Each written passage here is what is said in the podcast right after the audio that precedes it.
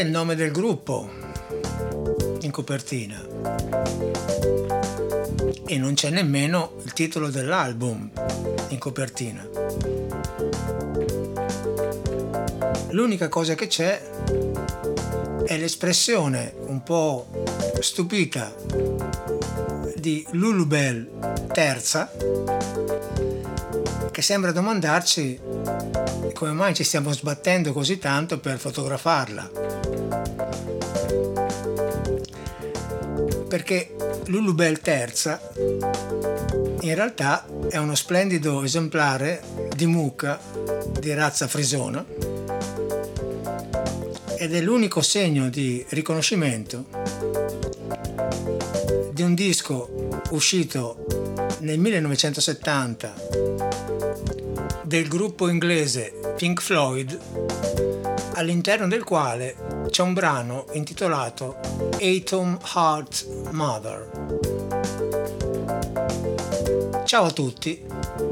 e benvenuti alla puntata numero 27 di Moliche d'Ascolto.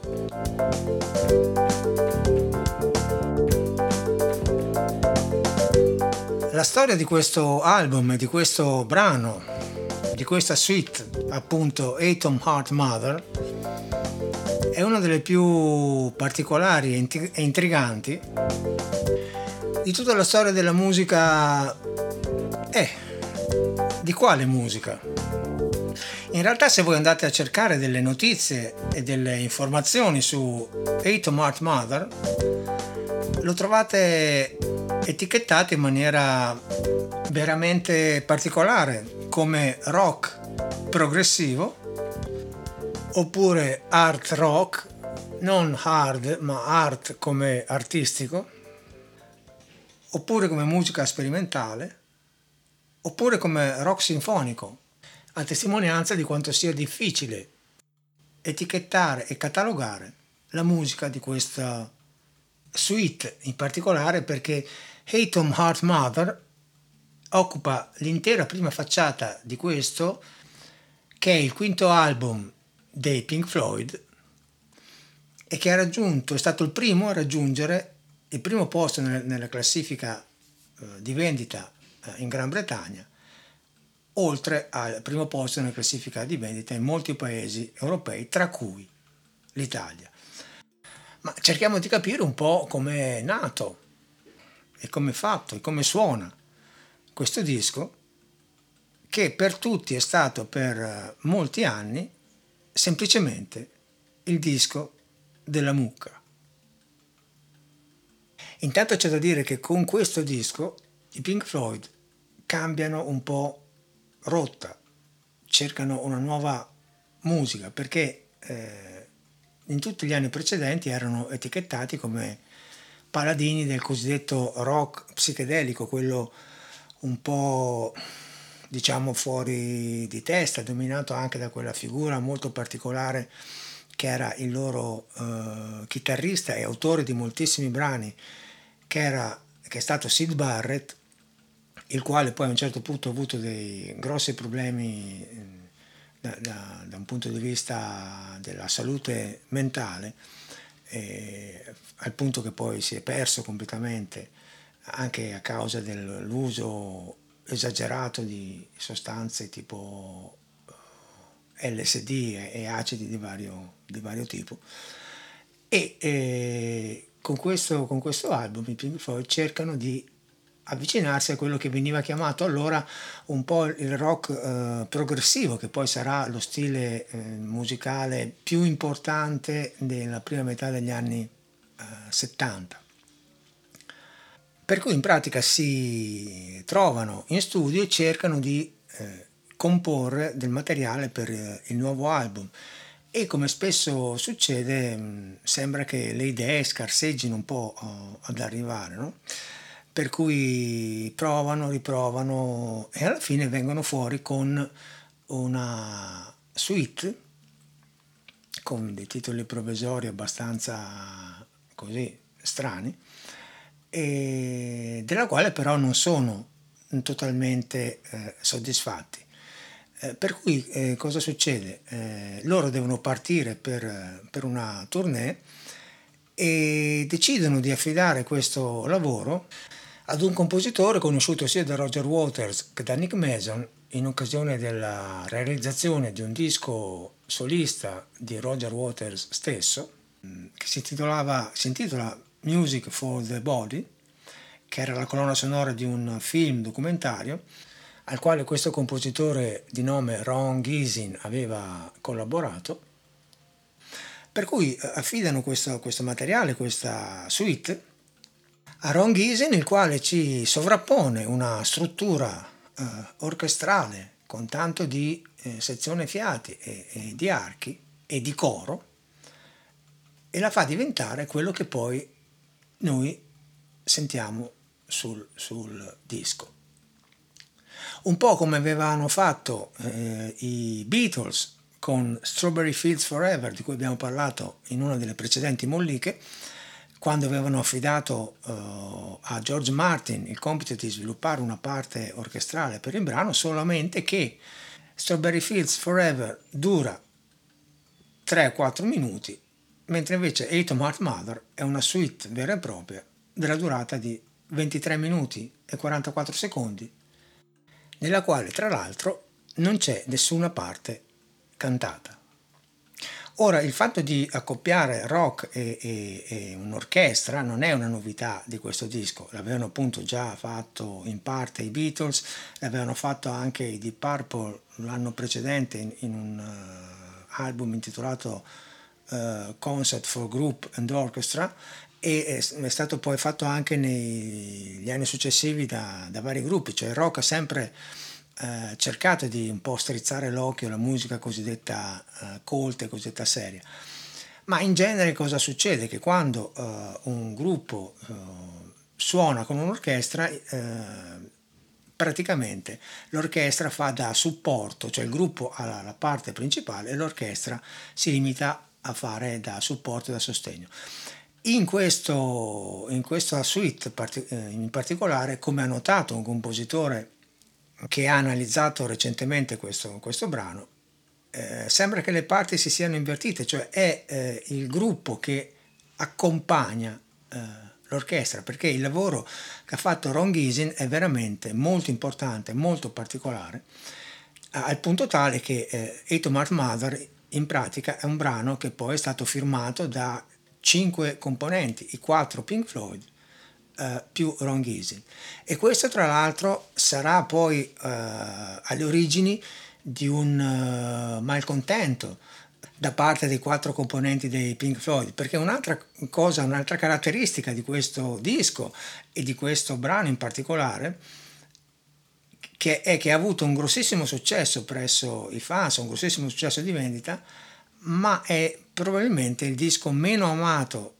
dagli stessi Pink Floyd, i quali hanno sempre avuto un, un, dei giudizi abbastanza crudi e negativi su questo materiale, molto probabilmente perché non lo riconoscono totalmente eh, come proprio.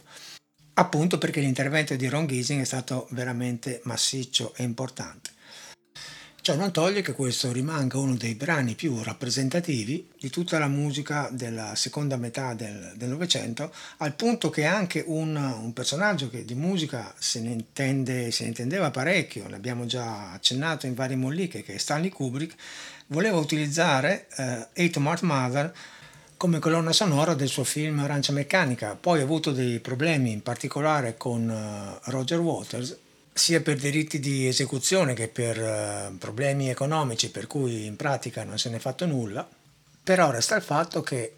anche Stanley Kubrick aveva colto la, l'importanza e la, e la bellezza di, di, questo brano. Come già detto, Hate Mark Mother occupa tutta la prima parte di questo disco. Allora i dischi erano, avevano due facciate chiaramente. Sulla prima parte, sulla prima facciata c'era la suite Hate Mark Mother e sulla seconda ci sono quattro brani, ognuno dei quali è stato composto da uno dei componenti di Pink Floyd, a parte Nick Mason, ma noi ci occuperemo della, della suite.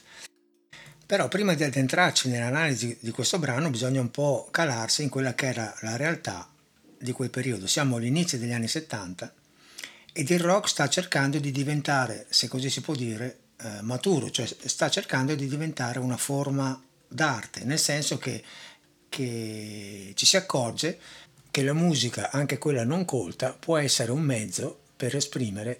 dei contenuti artistici importanti e per dare eh, ampio sfogo alla creatività che c'era in quel periodo. Per cui cosa succede? Succede che il rock comincia a mutuare de- degli aspetti della musica cosiddetta colta, innanzitutto la, uh, la lunghezza, nel senso che i limiti di una canzone, come erano per esempio i limiti temporali delle canzoni dei Beatles, no? 2-3 minuti all'inizio, poi 4-5, vengono ritenuti insufficienti per poter esprimere eh, un discorso artistico compiuto, per cui i tempi dei brani, le durate dei brani si dilatano ed è, sarà poi abbastanza normale vedere dei brani molto lunghi eh, e Hate Mart Mother è uno dei primi, nel senso che la, la sua durata supera grandemente eh, qualsiasi canzone che sia mai stata scritta e, e pubblicata fino uh, a quel punto. Poi ci saranno dei brani eh, di altri gruppi che dureranno anche di più. Però questa era, era un po' la, la, la, la, volontà degli artisti e dei musicisti di quel periodo, quello di far diventare veramente anche la musica cosiddetta rock, la musica popolare, una forma d'arte a, a tutti gli effetti. E non a caso, per esempio, ritornando a Hate on Mart Mother, eh, la copertina nasce un po' da, da, da, questa, da questo concetto, perché eh, l'ispirazione è stata la famosa carta da parati di Andy Warhol, che era quella con, con le mucche, per cui eh, i Pink Floyd hanno dato a, a, eh, allo studio Hypnosis, che era quello che curava tutte le, le, copertine dei, dei, loro dischi e dei dischi di altri artisti, eh, il compito di trovare qualcosa che ehm, più o meno eh, richiamasse questa idea. E, e, loro sono andati praticamente nel nord uh, di Londra e si sono fermati in un prato e hanno uh, fotografato appunto Lulabel III che ha un nome preciso perché tra l'altro era un, un, esemplare molto particolare e il proprietario di questo esemplare poi tentò invano per anni di farsi pagare dei diritti eh, dei Pink Floyd eh, per, questa, per, lo sfruttamento dell'immagine della mucca. Non ci riuscì mai però anche questo è un fatto abbastanza eh, così eh, carino mh, e singolare in pratica loro trovarono questa mucca in questo prato la fotografarono poi fotografarono anche quelle che io chiamo scherzosamente le sue sorelle che sono nel retro di copertina e la cosa eclatante è che questa operazione molto semplice molto eh, efficace in pratica costò 30 sterline. Eh, questa è dimostrazione del fatto che quando oh, si è creativi ci, si può essere anche con dei, un budget molto limitato. C'è da dire che la casa discografica, che era una, un'etichetta cosiddetta major, eh, eh, fu abbastanza perplessa del fatto di, di, di, avere una copertina in cui non ci fosse né il nome del gruppo né il titolo del disco, ma eh, i Pink Floyd eh, si imposero e, e, e riuscirono poi a, a, farlo pubblicare in questo modo uh, per fortuna perché chiaramente eh, le vendite poi eh, subirono un incremento eh, molto forte anche perché la gente rimaneva colpita da questa, da questa copertina che si differenziava chiaramente da tutte le altre presenti nei, nei negozi era proprio una cosa che, che spiccava e che attirava l'attenzione molto catchy come si direbbe oggi. Ma cominciamo ad addentrarci un po' oh, nello specifico e eh, intanto il fatto che, che già eh, questo brano sia una suite dimostra quanto eh, collegamento con la musica cosiddetta colta ci sia perché la suite è una forma eh, molto importante mh, della musica classica già dal periodo barocco nata all'inizio com- come ehm, insieme di movimenti di, di, danza, poi utilizzata anche per composizioni non strettamente dedicate alla danza, comunque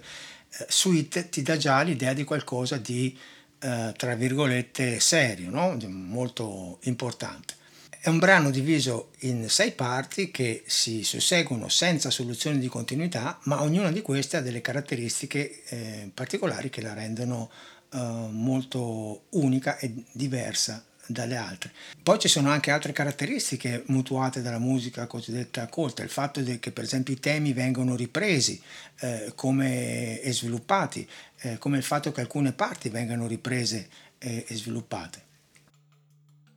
L'inizio del brano ci dà già un'idea abbastanza precisa di quello cui andremo incontro, perché è un inizio che parte da una sonorità molto grave, sulla quale cominciano ad innestarsi delle, delle note e poi delle frasi suonate soprattutto dalle sezioni fiati ed in particolare dagli ottoni, corni, trombe e tromboni che la fanno da uh, padrone in questo inizio, che creano una situazione di tensione crescente che poi esplode nella esposizione del primo tema. L'inizio è questo.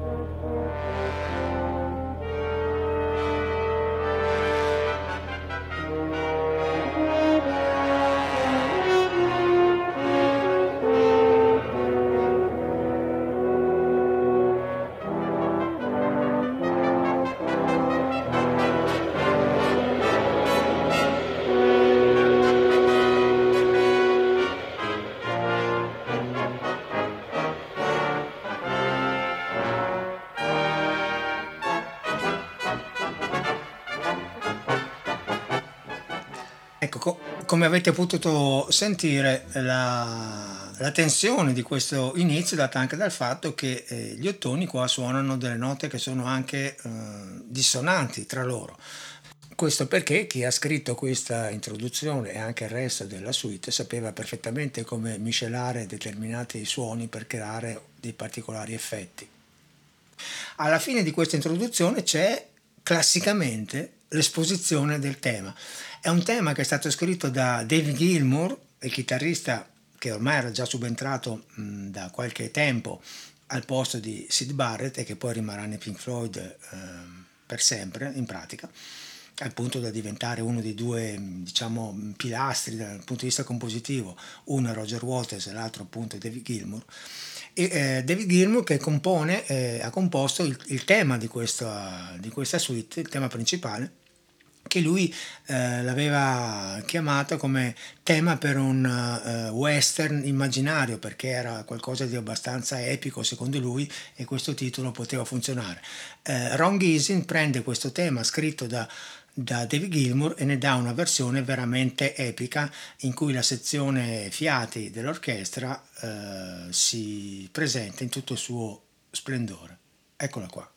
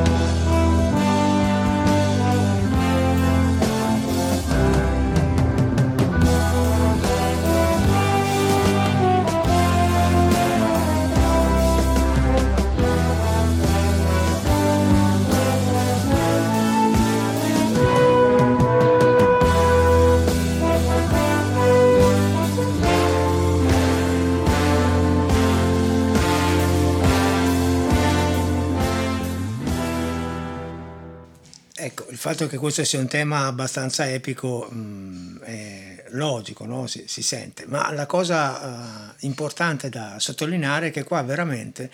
uh, l'idea che sia il gruppo ad accompagnare l'orchestra è abbastanza evidente, nel senso che la parte del leone qua la stanno facendo i fiati in pratica.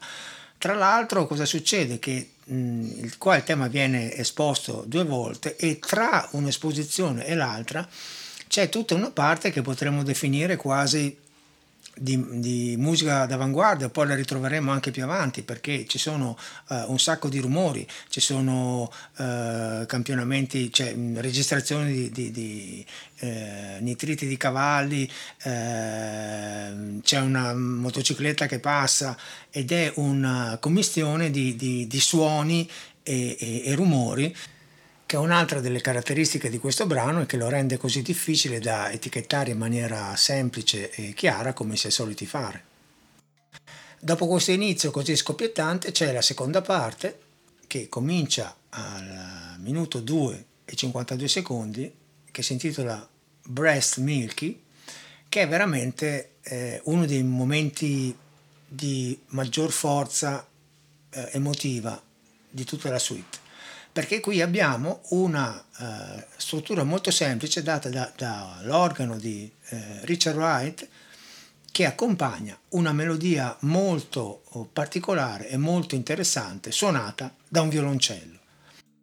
Quello che rende questa sezione così interessante è da una parte il fatto che la, la successione di, di accordi utilizzata da Richard Wright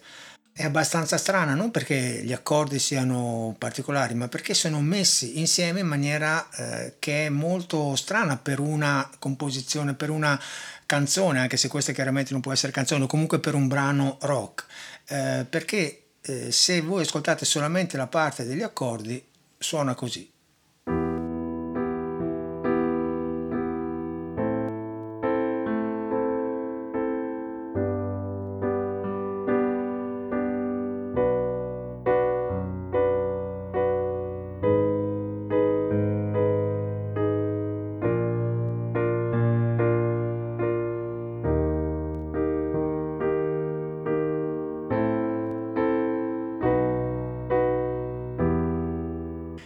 Praticamente prima di tornare al punto di partenza fa un giro molto strano andando a toccare una delle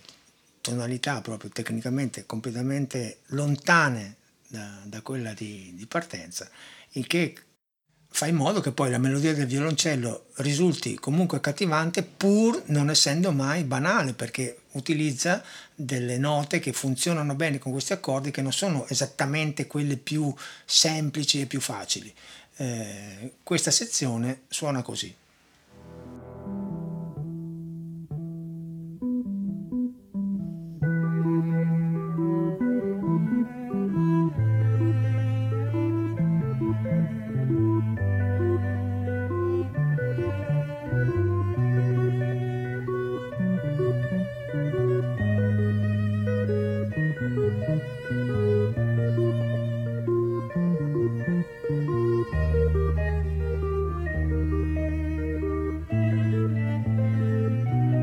E qui viene ripetuto.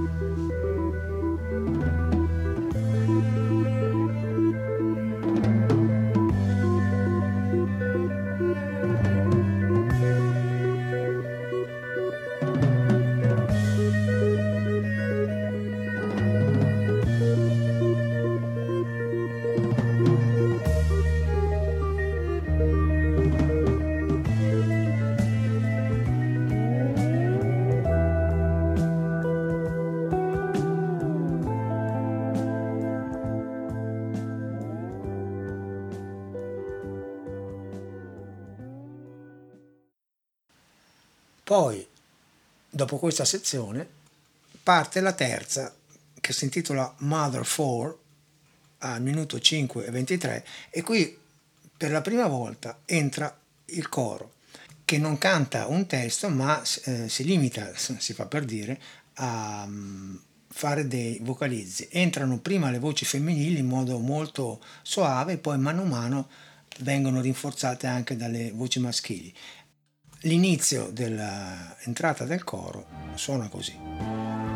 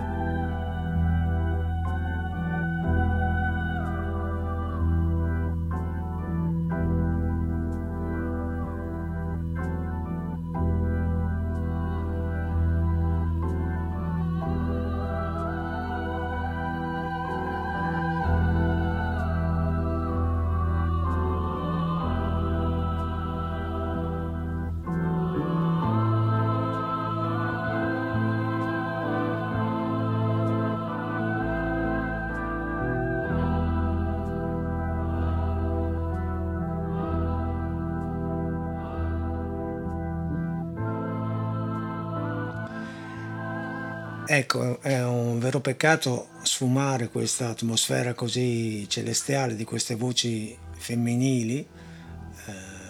alle quali poi, come ho detto, si aggiungeranno quelle maschili per rinforzare, ma l'atmosfera di questa sezione rimarrà più o meno così. Eh, ma dobbiamo andare avanti perché sennò qua veramente la faccenda diventa abbastanza complessa. L'altro modo in cui viene utilizzato eh, il coro in questa suite lo abbiamo nella sezione successiva in cui eh, in realtà la sezione si chiama Funky Dong e il coro qua viene utilizzato in maniera molto ritmica con delle sillabe sparate fuori con molta aggressività ed è in modo particolarmente interessante e ve ne faccio sentire un pezzettino.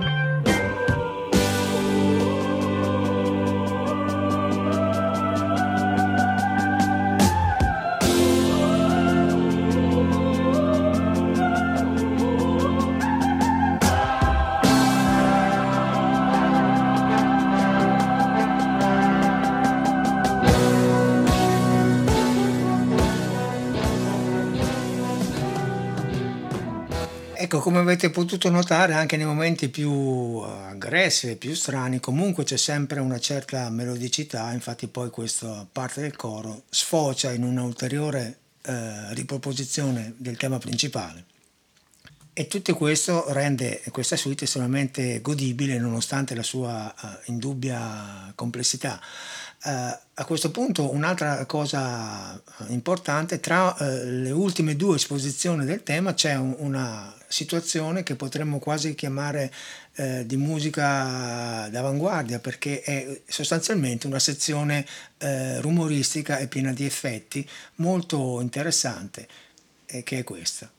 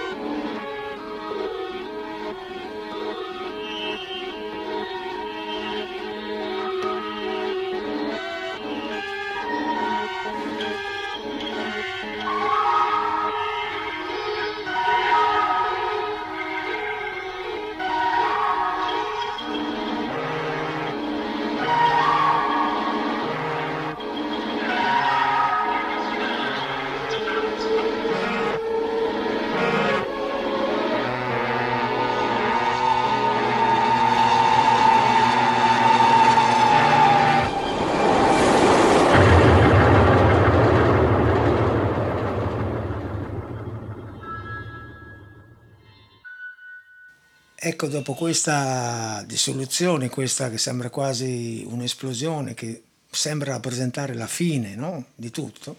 in realtà un po' alla volta da sotto, come un'araba fenice, cominceranno delle frasi, degli spezzoni melodici che un po' alla volta confluiranno in quella che sarà un'ulteriore riproposizione del tema principale della suite che acquisterà in questo caso una importanza, un'imponenza ancora maggiore, appunto perché arriva dopo un momento in cui tutto sembra fermarsi e tutto sembra essere perso in pratica. Eccolo qua.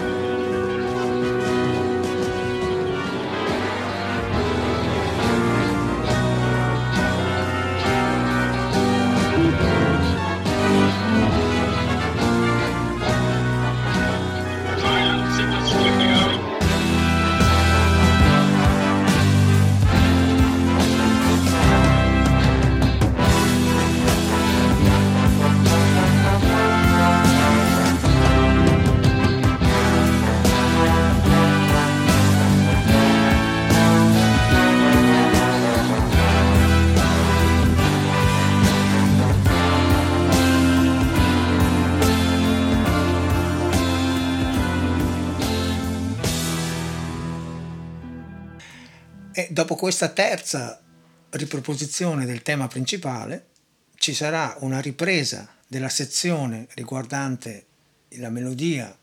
del violoncello sempre accompagnata dall'organo che sarà il preludio alla chiusura della suite in gloria praticamente con la quarta e ultima riproposizione del tema portante, quel tema per un western immaginario pensato da David Gilmour che nelle mani dei Pink Floyd prima e di Ron Giesin poi è diventato qualcosa di molto più importante e molto più eh, espressivo. Ecco, con questo album la musica rock, se così vogliamo chiamare questo, un brano di musica rock, fa il suo ingresso trionfale negli anni 70 e praticamente la prima metà degli anni 70, i primi cinque anni di quel decennio saranno dominati da due eh, correnti musicali, quella rappresentata, diciamo così, dal rock più duro, tipo le Zeppelin, di cui abbiamo parlato nella mollica dedicata a Hall of Love, che vedrà come protagonisti le Zeppelin, Deep Purple, uh, Grand Funk Railroad, Ten Years After e tutti quei gruppi eh, molto aggressivi, eh, molto anche preparati tecnicamente, e dall'altra parte quello che verrà definito il rock progressivo, di tutta quell'altra serie di gruppi, tipo appunto i Pink Floyd, tipo Emerson Lake Palmer, tipo Genesis, tipo Jethro Tull, tipo Gentle Giant, gli Yes, per dire solamente alcuni, il cui scopo è quello di elevare il rock a musica non più solamente di intrattenimento pure semplice, ma anche a, di portarlo ad un livello di forma artistica. I Pink Floyd in questo saranno dei capofila, ovviamente, raggiungeranno il loro maggior, punto di maggior fulgore, secondo alcuni, nel 1973 con la pubblicazione di quello che è uno degli album più venduti della storia, che è The Dark Side of the Moon, secondo solamente come vendite a thriller di Michael Jackson, e per non parlare parlare poi di Wish You Were Here che verrà dopo e di Animals oppure del famosissimo The Wall. Però il seme di tutto questo i Pink Floyd l'avevano già piantato nel 1970 in quel prato fuori Londra dove pascolava tranquilla Lula Belle terza divenuta famosissima suo malgrado probabilmente e c'è da dire che questo album, questa suite in particolare, eh, riascoltata ancora oggi a 52 anni di distanza, mantiene intatto tutto il suo fascino e mostra ad ogni ascolto degli aspetti nuovi che magari non si erano colti in precedenza. E questo è tipico di tutte le forme d'arte. Detto questo, ciao a tutti e al solito,